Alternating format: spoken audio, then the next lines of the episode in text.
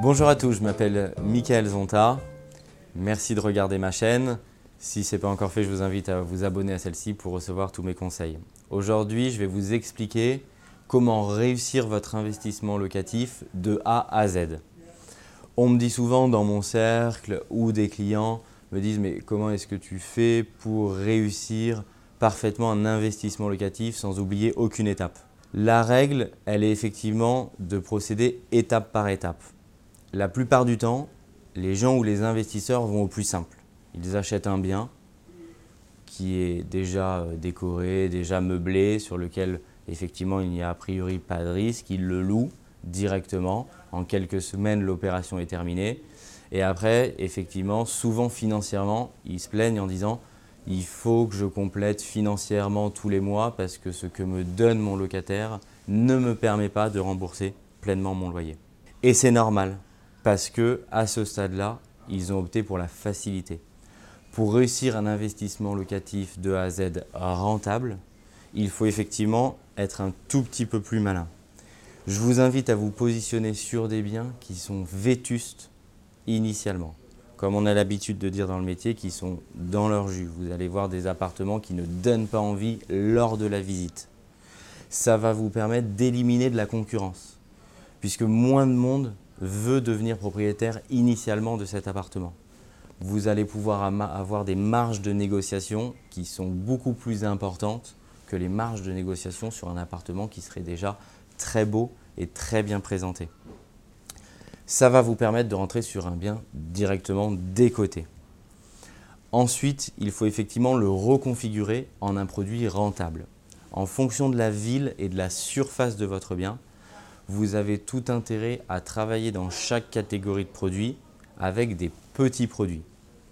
Si vous faites un studio, vous avez tout intérêt à faire un petit studio. Si vous faites un T2, c'est-à-dire une chambre séparée, vous avez tout intérêt à faire un petit T2. Même raisonnement sur un T3, c'est-à-dire deux chambres, qu'on appelle aussi plutôt un produit de colocation.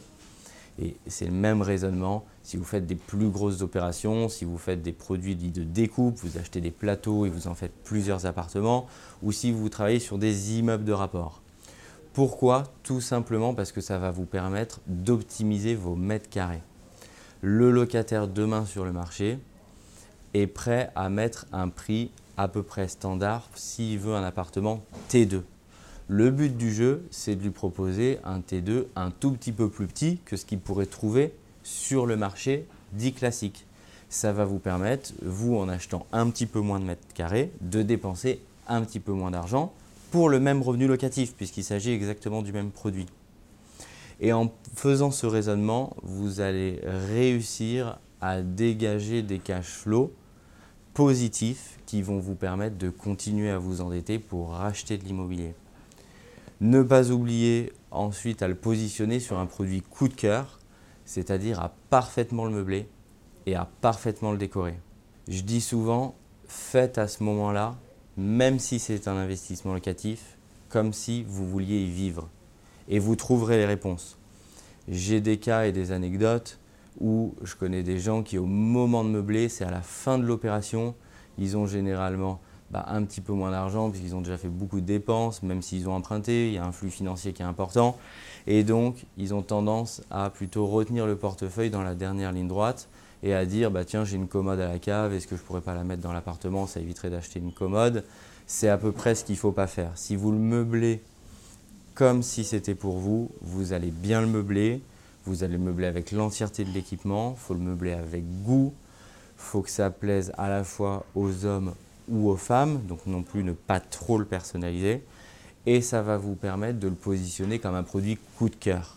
Vous allez encore une fois ici faire la différence dans le bon sens, puisque vous allez drainer entre guillemets que des bons locataires qui ont envie d'avoir un bel appartement et qui sont prêts à payer un tout petit peu plus parce qu'il y a du service et de la valeur en plus et bien ces différents éléments, une fois maîtrisés, vont vous permettre de réaliser parfaitement un investissement locatif de A à Z et vont vous permettre de ne pas avoir à compléter tous les mois pour rembourser votre emprunt.